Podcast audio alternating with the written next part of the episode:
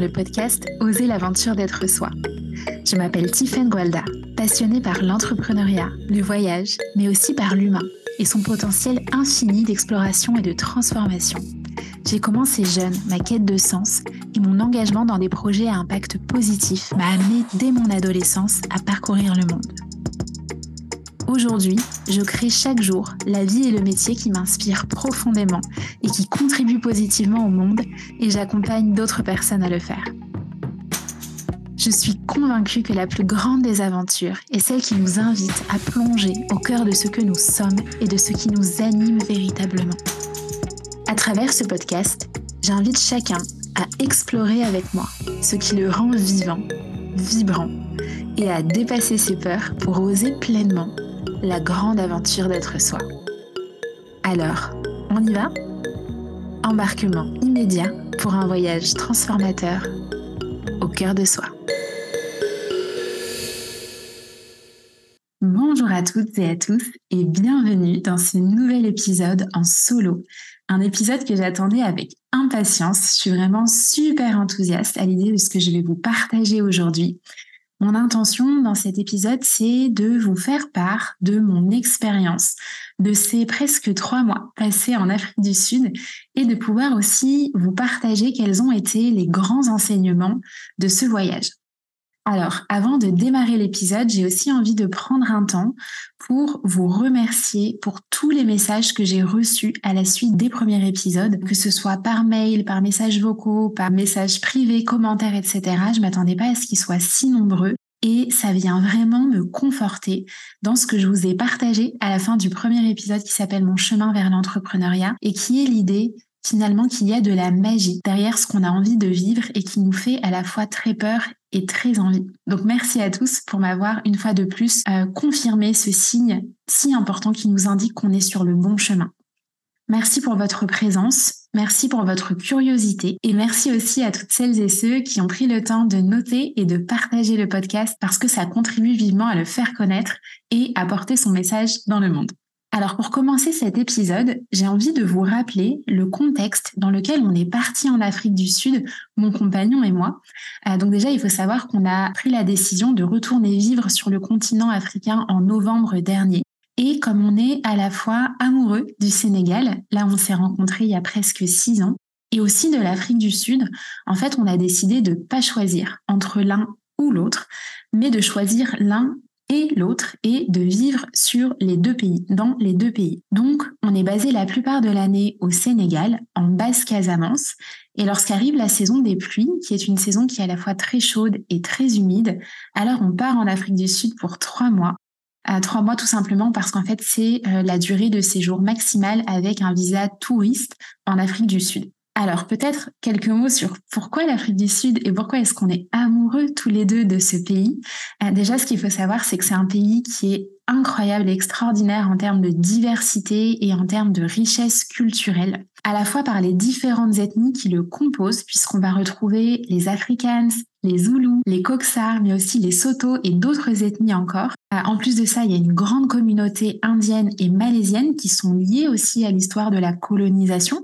On va retrouver en Afrique du Sud 11 langues officielles, donc c'est vraiment un très très beau mélange. Et à cela vont s'ajouter beaucoup d'Européens qui sont installés en Afrique du Sud, tout simplement parce que c'est un pays où il fait bon vivre. Et là, on va retrouver beaucoup d'Allemands, beaucoup de Hollandais, beaucoup d'Anglais. Et puis, on va retrouver aussi une grande diaspora africaine. Moi, j'aime bien dire que toute l'Afrique est en Afrique du Sud, puisque tous les jours, en fait, on est amené à croiser des personnes qui viennent du Malawi, qui viennent du Zimbabwe, qui viennent du Mozambique, du Congo, du Nigeria, de la Somalie. C'est vraiment euh, extraordinaire en termes de diversité. Euh, c'est pas pour rien qu'on parle de nation arc-en-ciel, de Rainbow Nation. C'est vraiment cette idée que toutes les couleurs de l'arc-en-ciel, toute la palette euh, de l'humanité est représentée en Afrique du Sud. C'est aussi un pays qui est chargé d'histoire, une histoire qui est à la fois tragique, mais aussi vraiment inspirante, puisque donc même si l'apartheid s'est terminé en 1991, euh, Nelson Mandela est arrivé au pouvoir donc en 1994, c'est-à-dire il y a presque 30 ans. Ce que le pays a réussi à accomplir euh, en termes de réconciliation, en termes de pardon, en termes de vivre ensemble, c'est absolument extraordinaire, notamment si on compare avec la situation du Zimbabwe et Robert Mugabe qui, au pouvoir, a euh, fait tout simplement d'autres choix politiques qui ont conduit le pays à un destin tout autre. Euh, et si le sujet vous intéresse, je vous invite vivement à creuser parce que c'est absolument fascinant. Bien sûr, tout n'est pas parfait en Afrique du Sud. Euh, j'ai pas envie de dresser le portrait d'un pays qui serait absolument rose. Il y a beaucoup d'inégalités qui sont aujourd'hui des inégalités davantage économiques. On va retrouver aussi des problématiques de corruption de l'ANC, donc l'ANC qui est le parti de Nelson Mandela, qui au pouvoir donc depuis presque 30 ans. Donc cette corruption, elle a conduit à une dégradation des infrastructures, une dégradation de l'éducation, une dégradation aussi en termes d'électricité. Euh, on a aujourd'hui en Afrique du Sud ce qu'on appelle des load shedding quotidiens. Les load shedding, ce sont des opérations de délestage qui sont orchestrées par ESCOM, qui est la Société nationale d'électricité. Et en fait, c'est euh, chaque jour des coupures euh, d'électricité qui ont lieu par, dans différents quartiers de la ville. Donc c'est quand même euh, important euh, à savoir. Et malgré tout, malgré euh, voilà, donc c'est un pays dans lequel il y a des problématiques en fait comme dans n'importe quel autre pays. Et malgré ça, on va retrouver un art de vivre, une joie de vivre, des sourires partout dans la rue, une philosophie de vie qui sont vraiment inspirantes et qui en tout cas nous correspondent vraiment à, bah, à ce qu'on recherche aujourd'hui dans les endroits dans lesquels on voyage et dans lesquels on a envie de vivre. Il y a notamment en Afrique du Sud une philosophie qui est très inspirante qui s'appelle l'Ubuntu. L'Ubuntu, c'est un mot coxa et ça signifie je suis parce que tu es. Mon humanité est entremêlée à la tienne. C'est vraiment cette idée de vivre ensemble. L'Ubuntu, en fait, c'est associé à un certain nombre de qualités comme l'hospitalité, comme l'honnêteté, comme le pardon, l'humilité, l'empathie c'est vraiment un esprit de communauté, un esprit d'entraide dans lequel on se réjouit du succès des autres plutôt que de le jalouser ou d'en avoir peur. Et moi, ça correspond vraiment aujourd'hui à la fois à ma philosophie de vie, mais aussi à ma philosophie d'entrepreneuriat. Donc c'est vraiment très, très inspirant. Il nous plaît aussi en Afrique du Sud, évidemment, c'est les paysages qui sont absolument époustouflants. Nous, on considère que c'est l'un des plus beaux pays du monde et on a beaucoup voyagé parce que, et notamment quand on arrive dans la ville de Cape je pense qu'il est vraiment littéralement l'une des plus belles capitales euh, du monde. En fait, la montagne qui se jette dans l'océan, on va aussi retrouver des paysages très désertiques en allant plus au nord du pays. Euh, il y a une faune qui est absolument euh, époustouflante. Donc c'est, en fait, c'est juste grandiose. Comme dit souvent Erwan, en Afrique du Sud, la nature, elle est plus puissante que l'homme. Donc ça nous remet vraiment aussi en posture d'humilité. et nous, on n'est pas allé cette fois-ci dans les grands parcs, vous savez, là, on peut faire des safaris, voir les, les big, euh, euh, les Big Five, etc. C'est plus au nord-est du pays. Euh, mais en fait, quand bien même, on a vu des baleines, on a vu des pingouins, on a vu des babouins, on a vu euh, des otaries, des autruches, des springboks, et tout ça, en fait, sans avoir à payer pour aller dans des parcs. C'est simplement la nature environnante. Et donc, c'est vraiment intéressant aussi parce que il y a cette notion d'émerveillement vis-à-vis de la nature et de retour à l'homme à sa juste place, c'est-à-dire comme faisant partie finalement d'un écosystème d'un tout et non comme étant au-dessus de la nature.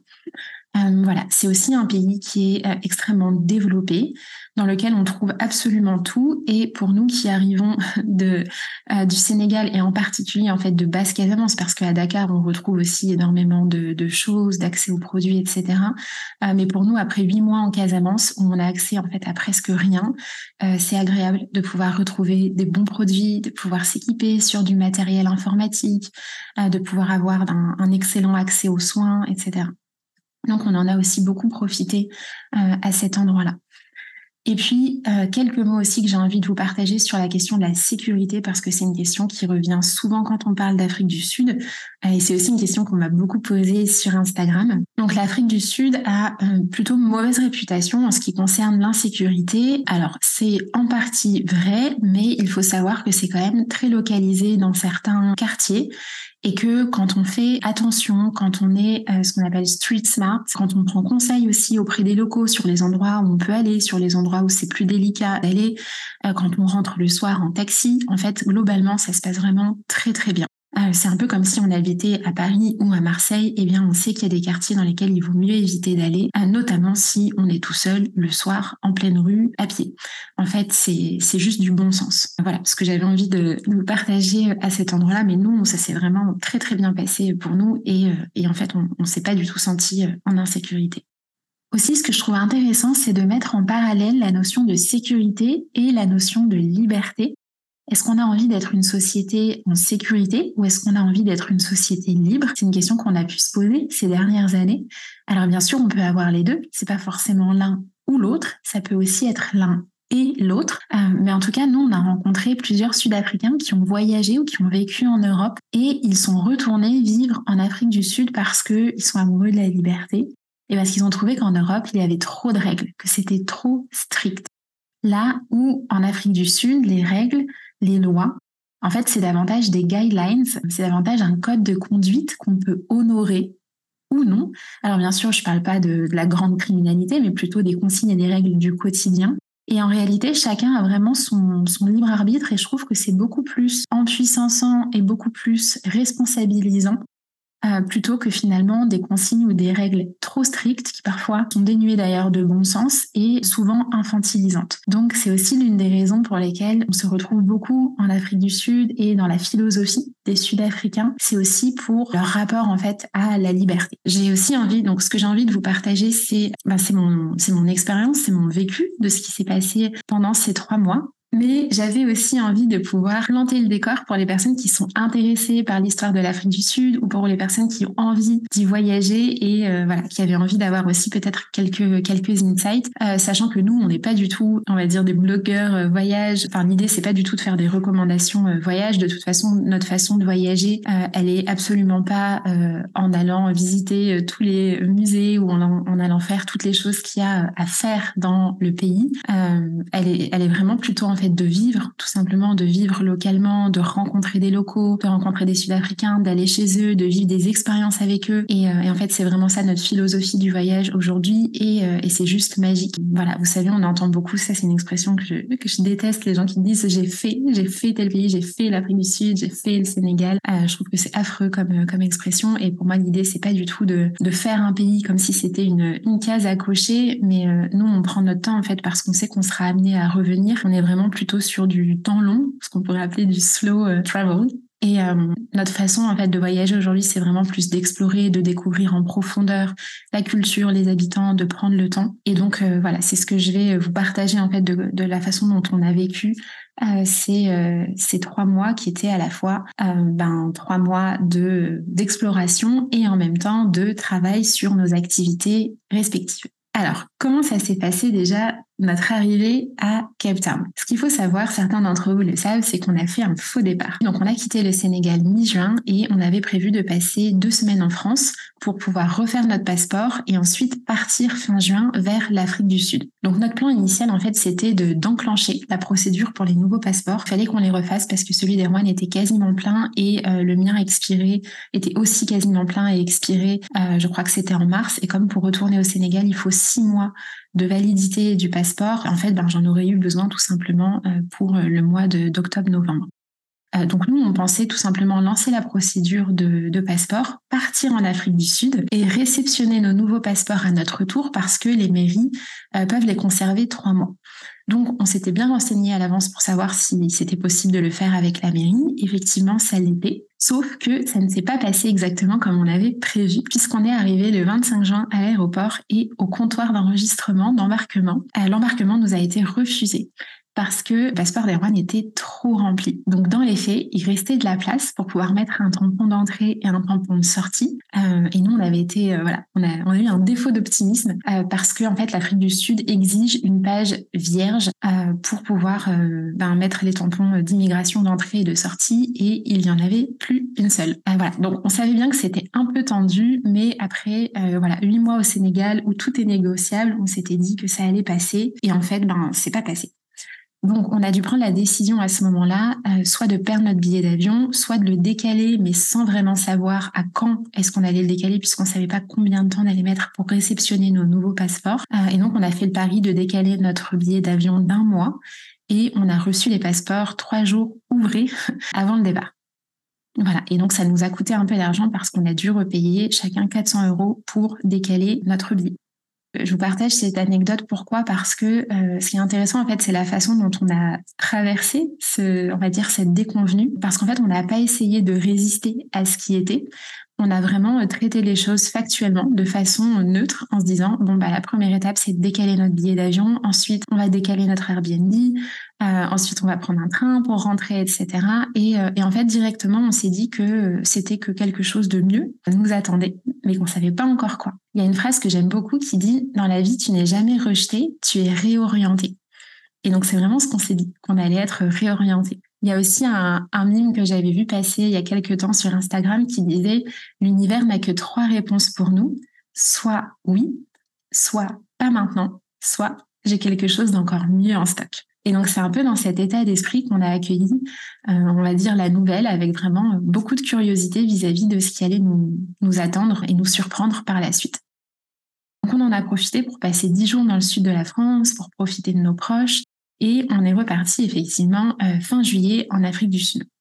Et là, ça a été un petit peu difficile à gérer pour moi parce que j'avais prévu de prendre des vacances en arrivant en Afrique du Sud dont j'avais vraiment, vraiment besoin. Et en fait, je me voyais pas décaler mes vacances d'encore un mois. Et donc, j'ai décidé, en fait, dès le mois de juin, de ralentir, de vraiment lever le pied dans mon activité, de basculer un peu en mode slowpreneuriat. Et c'est vraiment, en fait, l'intention que j'avais posée pour toute cette période d'été. C'était de m'autoriser à ralentir dans mon activité, à créer du temps, à créer de l'espace pour pouvoir à la fois me reposer, mais aussi donner vie à des idées, à des projets qui dormaient dans les tiroirs depuis longtemps, notamment le podcast. Euh, mais ça, je vous en reparlerai un petit peu plus tard dans l'épisode. Euh, voilà, donc on a reçu nos passeports pile avant le départ, on est parti à la date prévue. Et là, en arrivant à l'aéroport, nouvelle surprise, on apprend que notre vol est euh, retardé de 4 heures environ en raison d'un problème technique. Et là, j'entends la moitié de la salle d'embarquement râler derrière moi et moi, je souris à l'intérieur de moi et je me réjouis pour deux raisons. La première, c'est que j'adore travailler dans les aéroports. Je suis hyper, hyper efficace dans l'avion, dans l'aéroport. Je suis vraiment très très inspirée et très très concentrée. Euh, donc moi je me suis dit c'est génial, je vais faire trois journées de travail en une, c'est merveilleux. Et la deuxième raison pour laquelle je me suis réjouie, c'est que je sais très bien qu'au-delà de X heures de, retard, en fait les compagnies aériennes ont l'obligation de nous dédommager, euh, notamment si c'est des compagnies aériennes européennes ou au départ de l'Europe. Et je sais aussi qu'avec notre banque, euh, qui est L26, on peut obtenir des compensations financières en plus.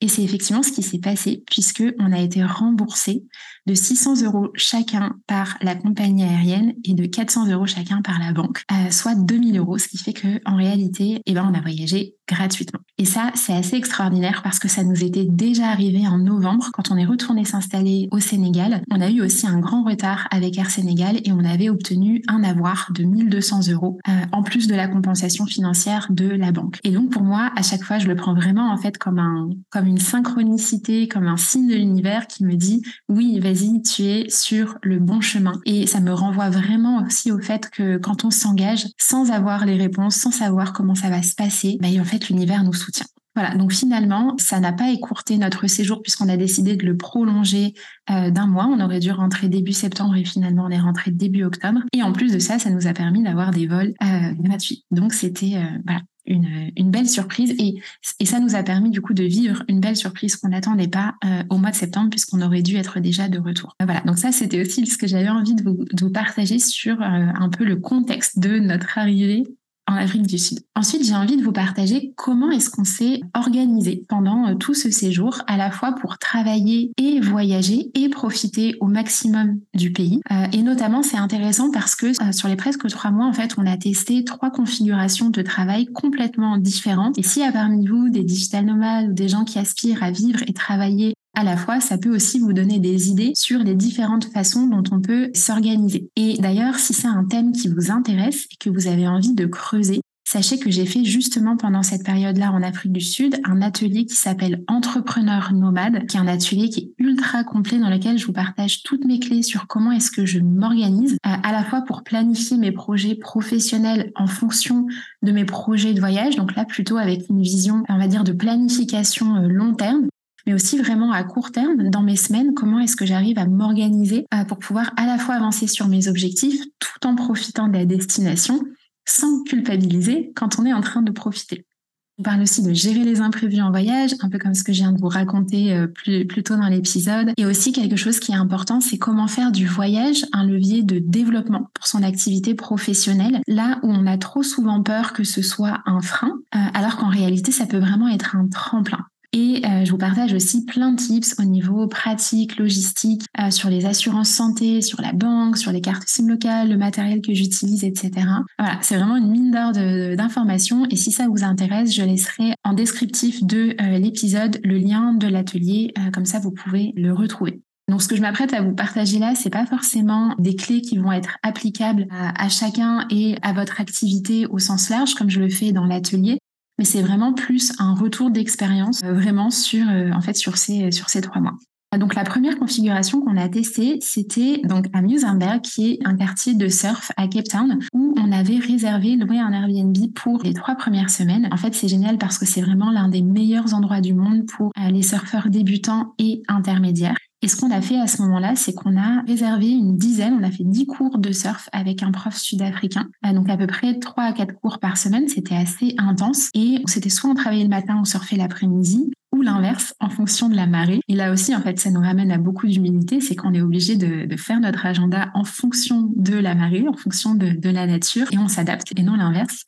Et euh, ça a été un défi pour moi parce que après huit mois au Sénégal où on est habitué à surfer en maillot de bain, c'était très dur pour moi de retrouver l'eau froide, de retrouver les combis. Et, ce qu'il faut rappeler aussi, c'est qu'en fait il fait froid à cette période-là de l'année en Afrique du Sud parce que comme c'est l'hémisphère sud, les saisons sont inversées. Et donc l'été en Europe, ça correspond à l'hiver en Afrique du Sud. Donc ça, ça a été assez difficile pour moi et notamment et au-delà du surf en fait de, vivre le premier mois en Afrique du Sud d'hiver. Il y a vraiment eu un temps d'adaptation qui a été euh, pas évident.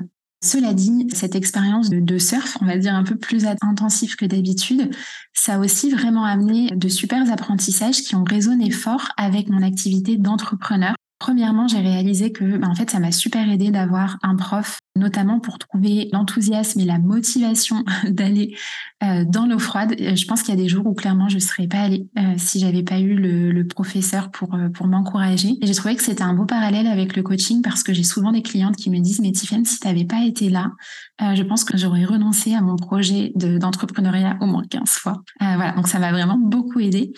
Et aussi, j'ai réalisé que donc nous, on surfe depuis à peu près euh, six ans, depuis qu'on s'est rencontrés, mais on a souvent euh, surfé en fait de manière autodidacte, sans prendre de cours. Et là, le fait d'avoir dix cours à la suite de façon rapprochée, je me suis aperçue en fait à quel point, euh, bah, en fait, on a fait des progrès euh, vraiment euh, importants. Et il n'y a pas photo. À partir du moment où on décide de s'entourer, de se donner les moyens, de prendre un coach, de prendre quelqu'un qui est plus avancé que nous sur le chemin, qui va nous donner les bons conseils, etc.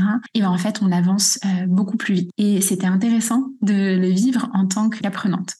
Le surf, c'est aussi vraiment une école de l'humilité. Ça nous enseigne à chaque instant la persévérance, ça nous enseigne le dépassement de soi. En fait, c'est très long pour progresser en surf, donc c'est vraiment, comme dit souvent Erwan, ça nous demande de mettre euh, notre ego au, au vestiaire. Moi, je trouve que c'est une belle métaphore de la vie parce que l'océan, il est imprévisible, il est, il est changeant et en fait, on apprend à surfer avec ce que l'extérieur nous donne. Encore une fois, on apprend à surfer avec les vagues de la vie et c'est pour ça en fait que j'aime autant le, surf au-delà de la connexion aussi évidemment avec l'océan et c'est pour ça que je le propose dans les retraites que j'organise en Casamance euh, parce que pour moi, c'est en fait, il y a plein d'apprentissages et plein de métaphores qui sont liées au surf. Voilà, donc il y aura peut-être dans le futur aussi des retraites en Afrique du Sud où je vous emmènerai à Musenberg et on surfera là-bas. Euh, mais en tout cas, j'avais besoin, je pense, avant de m'immerger davantage dans, dans le pays. En tout cas, ce qui est sûr, c'est que voilà, le surf, il y a, il y a beaucoup d'apprentissage et je dirais que peut-être le troisième, c'est vraiment cette connexion à la nature, cette connexion à l'océan qui est magnifique, qui est inspirante, Mozambique, c'est vraiment un endroit en fait pour surfer qui est extraordinaire parce qu'on est entouré de montagnes, c'est absolument magnifique. Il y a des otaries qui ont surfé avec nous. Et je dirais aussi qu'il y a un côté vraiment euh, thérapeutique dans le surf. Et d'ailleurs, on a rencontré aussi parce que ça nous permet vraiment d'apaiser le mental, en fait, tout simplement d'être euh, dans l'océan, de revenir dans l'instant présent. C'est vraiment un sport, en fait, où on est complètement dans le présent. Donc, euh, on est en fait, on, décroche complètement du, mental. Et d'ailleurs, on a rencontré une super association qui s'appelle Wave for Change et qui propose des cours de surf pour les enfants des townships. Mais en fait, ça va beaucoup plus loin que des simples cours de surf. Ils ont vraiment une approche holistique qui est axée sur la santé mentale, qui est en fait une problématique qui est complètement sous-adressée en Afrique euh, subsaharienne, en Afrique en règle générale. Et donc, ils accompagnent les enfants des townships à avoir des techniques en fait pour réduire le stress, à gagner en confiance en eux travers le surf, à travers la confiance qu'ils déploient petit à petit dans l'océan et aussi à créer des relations qui soient saines dans leur environnement de vie. Donc c'est vraiment super intéressant et je pense que dans le futur, on va essayer de faire des liens avec l'école de surf en Casamance avec notre ami Abdoulaye où on accompagne aussi des jeunes à apprendre le surf. Et je pense que rajouter en plus cette dimension holistique, santé mentale et finalement de les accompagner dans la vie, c'est d'autant plus empowering pour eux. Et donc voilà, on va se pencher sur le sujet dans la, dans la saison qui arrive. Ensuite, la deuxième configuration qu'on a vécue pendant cette euh, aventure en Afrique du Sud, ça a été le road trip qu'on a vécu à moto avec nos amis sud-africains. Donc là, déjà, on était super heureux de pouvoir récupérer la moto quatre ans après, puisque donc c'est la même moto que celle qu'Erwan a descendue pendant son périple en 2018/2019. Donc il a descendu la moto de Paris à Cape Town et elle était depuis dans un garage à Cape Town et il a fallu voilà prendre un temps pour la remettre euh, en état. Et cette année, c'était euh, c'était la bonne année. On a pu enfin partir pour ce road trip qu'on aurait voulu organiser en fait dès l'année dernière. Donc en fait, notre concept, c'était que les week-ends, on campait et on roulait, on faisait euh, de la route à ce, à ce moment-là. Et donc du, du, vendredi au dimanche, trois jours. Et la semaine du lundi au jeudi, on était dans des hébergements en dur, euh, type guest house. Et à ce moment-là, ceux qui avaient besoin de travailler pouvaient travailler et ceux qui avaient envie plutôt d'aller explorer, eh bien, pouvaient partir explorer euh, les environs. Et donc, pendant un peu plus de deux semaines, entre deux et trois semaines, on a parcouru 2500 km à moto vers le nord du pays. On est allé jusqu'à la frontière avec la Namibie dans une région qui s'appelle le Namakwaland et qui est très connue parce qu'à cette période de l'année, il y a des milliers de fleurs sauvages qui poussent en plein désert et c'est absolument sublime. C'est un voyage que moi j'appréhendais un petit peu, d'une part pour euh, le froid, pendant euh, les week-ends où je savais qu'on allait camper, parce que vraiment je suis faite pour vivre au soleil et mon corps entier est fait pour vivre au soleil, donc j'appréhendais un peu le, froid, euh, d'autant plus que c'est une période encore une fois d'hiver. Et aussi, ça faisait longtemps que j'étais pas partie en vacances avec d'autres personnes, évidemment au-delà des rois avec qui on voyage la plupart du temps ensemble. et je sais qu'en fait j'ai besoin de beaucoup de temps seul pour me recharger. et finalement, en fait, ça s'est ça s'est très bien passé parce que chacun était à l'écoute de ses besoins et euh, chacun a respecté et honoré les besoins des autres. Donc c'était c'était vraiment euh, très fluide en fait et, très facile de voyager avec ce couple d'amis sud-africains. Et aussi j'appréhendais un peu le rythme différent puisque moi en règle générale j'ai tendance à plutôt travailler sur un format cinq jours, euh, donc du lundi au vendredi, mais de façon on va dire assez light. Et là, en fait, c'était plutôt du coup un format intense sur quatre jours avec trois jours complètement off. Euh, voilà, c'était euh, c'était super intéressant de le vivre. Je pense que j'aurais pu facilement faire une semaine ou deux en plus, mais globalement, je me rends compte que je préfère travailler sur cinq jours de façon plus légère versus quatre jours de façon plus concentrée.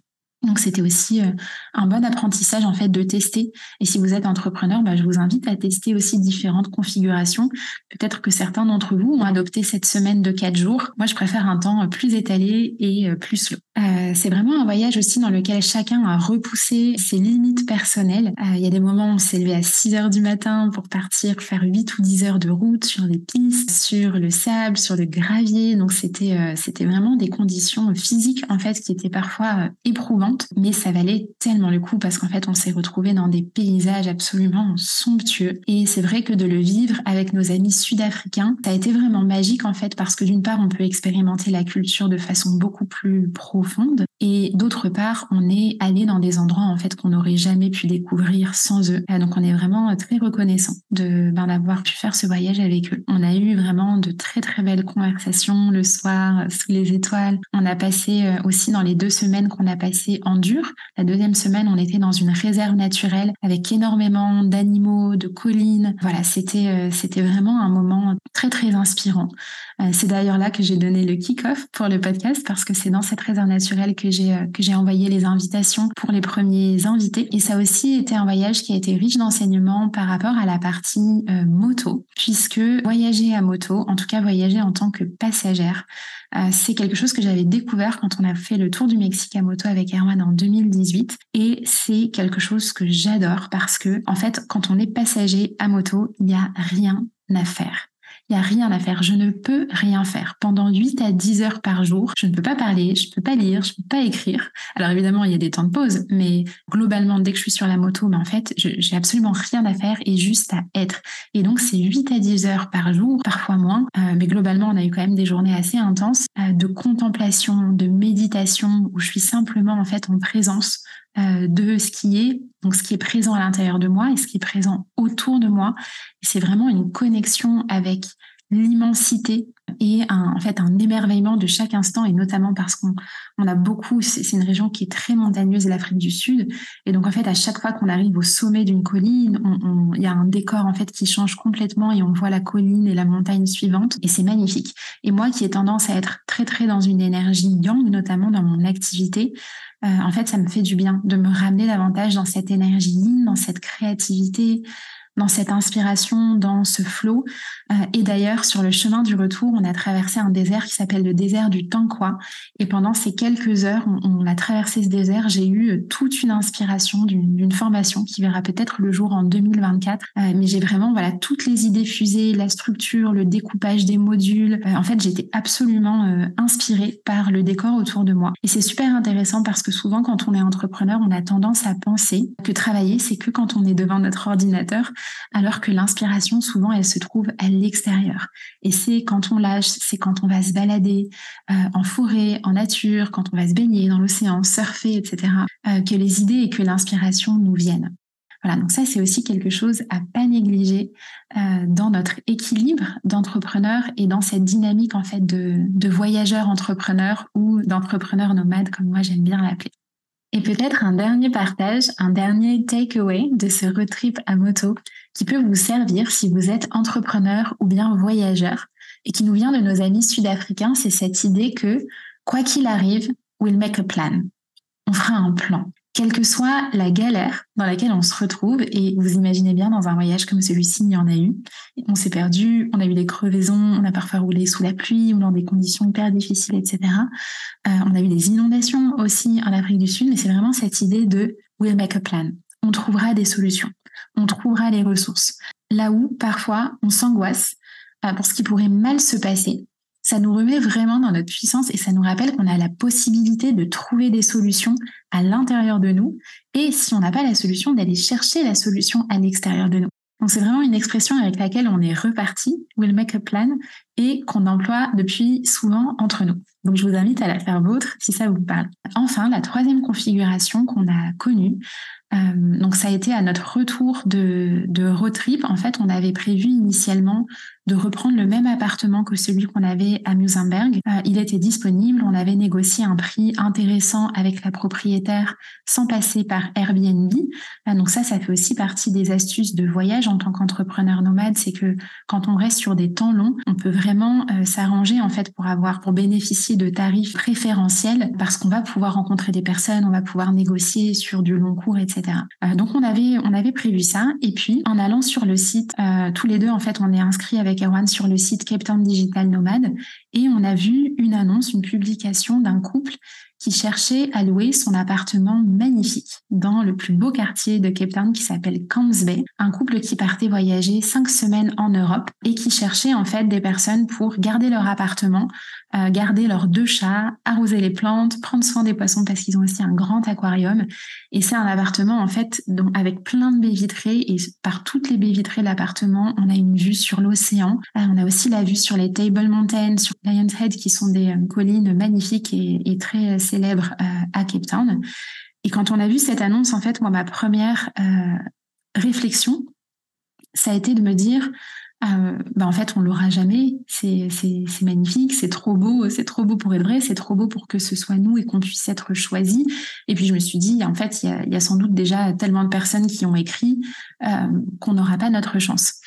Et puis Erwan me dit, ah quand même, tu devrais écrire, on ne sait jamais si ça fonctionne pas pour cette fois-ci.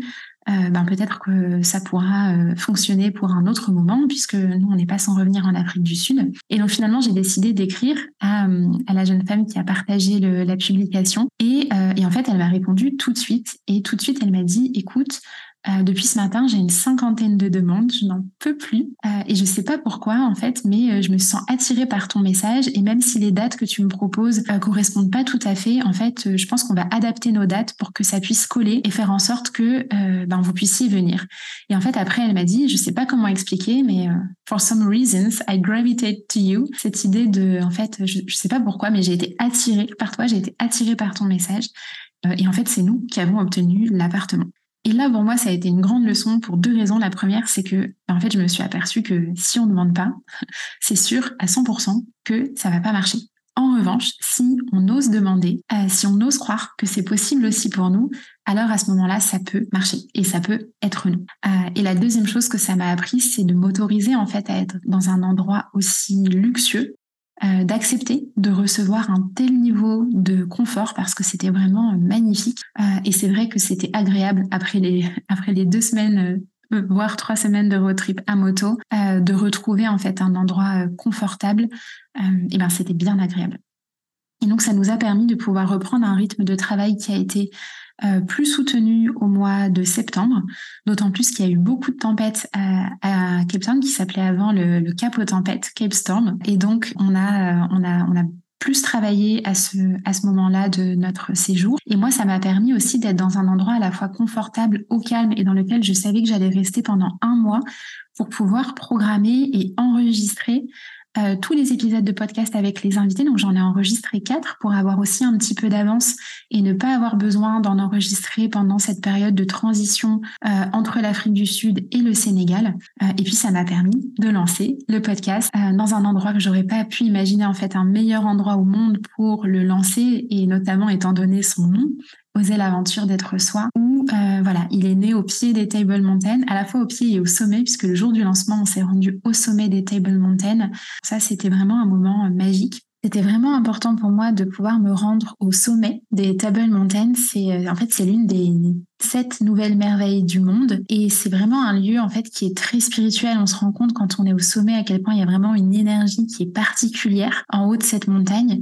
On a en fait on a une vue à 360 degrés sur la ville de Cape Town, sur Robben Island, sur les bateaux aussi à l'horizon qui prennent tous la route des Indes. C'est c'est vraiment en fait un carrefour du monde, un carrefour de l'humanité et on imagine très bien à quel point euh, les premiers explorateurs portugais, hollandais ont pu être subjugués par la beauté de l'endroit. Et donc c'était vraiment important pour moi, pour nous, symboliquement aussi, euh, de nous rendre au sommet de cette montagne le jour de la sortie du podcast.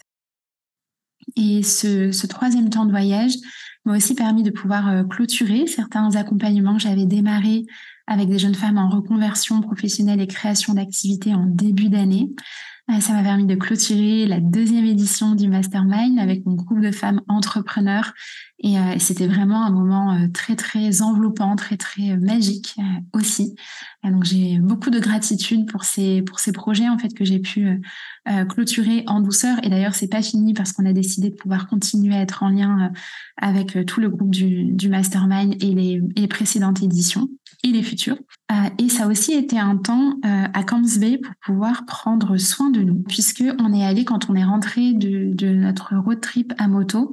Erwan avait un limbago et donc on est allé chez le chiropracteur tous les deux. Et en fait, euh, en allant tous les deux, il a observé que j'avais en fait, j'avais des douleurs au cervical depuis des années, mais moi, tout simplement, en fait, je pensais que ben c'était normal et puis ben ça allait être comme ça pour euh, pour toute la vie. Et en fait, il a détecté que euh, mes cervicales avaient une courbe qui était inversée et donc il nous a fait pour tous les deux en fait chacun un, programme sur trois semaines intensif, trois fois par semaine. Et moi, en l'occurrence, pour pouvoir faire des ajustements et rétablir la bonne ben, la courbe qu'on est censé euh, avoir au niveau des cervicales. Voilà. Et donc ça, c'était aussi génial parce que c'était tout pris en charge par notre assurance santé euh, internationale. Euh, et ça aussi, j'en parle dans l'atelier entrepreneur nomade si c'est quelque chose qui vous intéresse, si vous envisagez de vous expatrier. Mais c'était voilà, c'était un, un, beau moment en tout cas pour prendre soin de nous. On a fait différents soins, on est allé chez le dentiste. Enfin, on a vraiment profité en fait pour ben pour tous ces soins auxquels on n'a pas accès quand on est en basse en basse Casamance. voilà ce que ce que j'avais envie de, de, vous partager et puis euh, les derniers jours, donc quand on a eu terminé notre séjour à Bay, on est retourné quelques jours à Musenberg pour surfer. Euh, et pour boucler euh, la boucle de, de, notre voyage, on a aussi surfé avec les propriétaires de notre superbe appartement à Bay. Et, et je pense que dans le futur, eux, ils sont amenés à voyager régulièrement. Et nous, on est amenés à revenir aussi chaque année en Afrique du Sud. voilà, donc on retournera sans doute garder leur appartement un peu plus tard dans, dans le futur. Euh, voilà ce que j'avais envie de vous partager sur cette période-là et ce que j'ai aussi réalisé, et ça peut-être que j'en parlerai dans un autre épisode, euh, mais c'est que euh, en fait j'ai la sensation que notamment pendant ce dernier mois, mais globalement pendant ces trois mois en Afrique du Sud, que mon corps et que mon activité entrepreneuriale, elles se sont vraiment mises au diapason de de mon environnement extérieur et c'est un peu comme si j'avais vécu un hiver dans mon activité, vraiment un temps de repos, de ressourcement, de ralentissement, un temps pour j'ai vraiment beaucoup pris soin de moi notamment sur ce dernier mois en termes de santé, en termes de soins, de massage, euh, d'aller chez le coiffeur, etc. Des choses que je considérais parfois peut-être comme euh, comme superficielles ou comme superflues et en fait, je me rends compte à quel point c'est vraiment une nécessité en tant qu'entrepreneur. Moi, c'est aussi ma vision d'avoir une activité qui soit écologique pour moi. Et donc, j'ai vraiment cette sensation, voilà, d'avoir vécu un peu comme, comme un hiver entrepreneurial, un peu comme la fin d'un cycle. Et là, je sens que je m'apprête à, accueillir, en fait, un renouveau aussi dans mon activité. Euh, et je me réjouis de voir ce qui, ce qui arrive. Euh, donc peut-être en, conclusion de cet épisode, avec quoi est-ce que je repars de ces trois mois d'Afrique du Sud? Euh, bah, je dirais premièrement que je suis tombée amoureuse, cette fois-ci vraiment, de l'Afrique du Sud. Euh, à la troisième rencontre avec, euh, avec ce pays, je pense que j'avais besoin de l'apprivoiser davantage. je suis tombée amoureuse de ses paysages époustouflants, de sa culture diversifiée, de sa joie de vivre, de se vivre ensemble, de cette liberté en fait qu'incarnent les Sud-Africains et tous les Sud-Africains qu'on a rencontrés.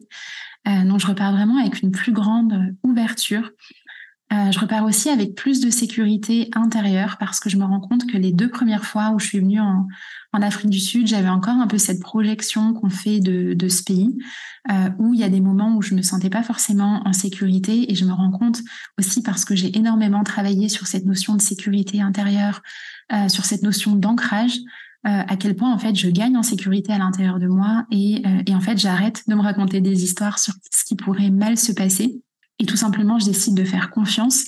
Et, euh, et, en fait, je me suis sentie vraiment euh, très très en sécurité. C'est quelque chose que j'ai appréhendé aussi un petit peu parce que au Sénégal, en, en basse Casamance, euh, c'est l'un des endroits où je me sens le plus en sécurité au monde. C'est vraiment euh, c'est vraiment impressionnant et notamment celles qui sont venues à la retraite en Casamance euh, l'ont aussi l'ont aussi vécu. Et, euh, et, voilà, et je me disais, ah tiens, passer de, de Cap Skiring à Cape Town, ça va aussi euh, être un décalage en fait en termes de, de sécurité. Euh, et en fait, pas du tout, parce que ben, la sécurité, avant d'être extérieure, elle est intérieure. Et donc, ça me permet vraiment de repartir avec cette sensation de d'encore plus de sécurité à l'intérieur de moi.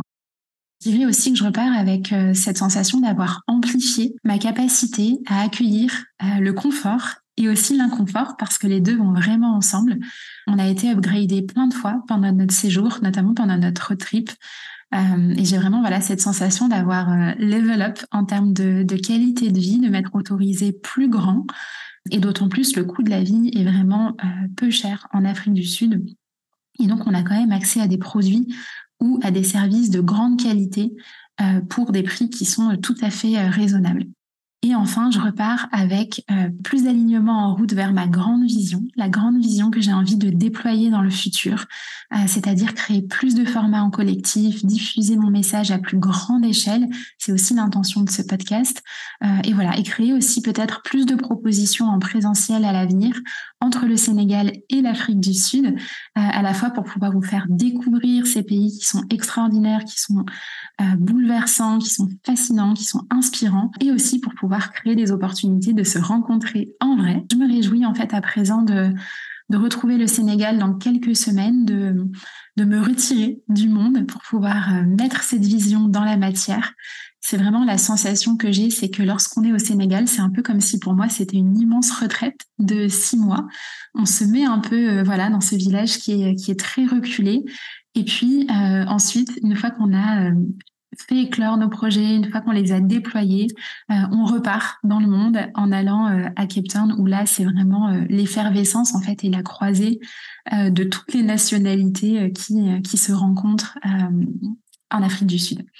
Voilà, et pour conclure peut-être cet épisode, j'ai envie de vous laisser avec une citation de Nelson Mandela qui est évidemment une figure qui a inspiré le monde entier mais on se rend vraiment compte de la portée de son héritage lorsqu'on est en Afrique du Sud. Nelson Mandela, donc, qui a passé 27 années de sa vie en prison, dont presque 20 sur l'île de Robben Island, que je vous recommande vraiment de visiter si jamais vous avez euh, l'opportunité de vous rendre en Afrique du Sud. Euh, et notamment, on a, on a la chance de le vivre à cette époque parce que euh, ce sont les anciens détenus qui font la visite. Et donc, c'est, ça rajoute vraiment une dimension très, très poignante et émouvante. Et donc la citation que j'ai envie de vous partager, alors c'est difficile de choisir hein, parce qu'il y en a tellement dans, dans l'héritage de Nelson Mandela, mais en tout cas qui euh, reflète le message que j'ai aussi envie de vous faire parvenir à travers cet épisode, c'est euh, il n'y a pas de passion à jouer petit, à se contenter d'une vie inférieure à celle que nous sommes capables de vivre. En faisant rayonner notre lumière, nous offrons aux autres la possibilité d'en faire autant. Et ce que je souhaite vous partager à travers ces mots, c'est que si vous aussi vous aspirez à vivre cette vie, euh, cette vie de liberté, cette vie de créativité, vous pouvez vraiment en fait créer la vie et le métier qui vous inspire, alors allez-y, vous êtes capable de le créer. Vous n'auriez pas d'ailleurs cette idée-là si vous n'étiez pas capable de le réaliser. Et ce qui est absolument magique, c'est que quand on s'autorise à suivre ses rêves, quand on s'autorise à suivre les élans de son cœur, eh bien en fait, on donne la possibilité aux autres d'en faire autant et on les inspire simplement, euh, non pas parce que l'on fait, mais parce que l'on est. Voilà, je vous remercie infiniment pour votre écoute et je me réjouis de vous retrouver pour les prochains épisodes. À bientôt.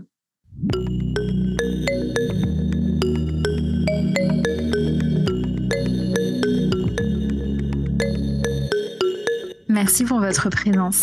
Si cet épisode vous a plu, je vous invite à le partager avec vos proches pour continuer à semer ensemble des graines d'inspiration. Vous pouvez également noter le podcast pour contribuer à le rendre plus visible et vous abonner pour être tenu au courant des prochains épisodes. Enfin, pour suivre mes aventures et connaître l'actualité de mes programmes et accompagnements, retrouvez-moi sur ma page Instagram Tiffen Golda. À très vite!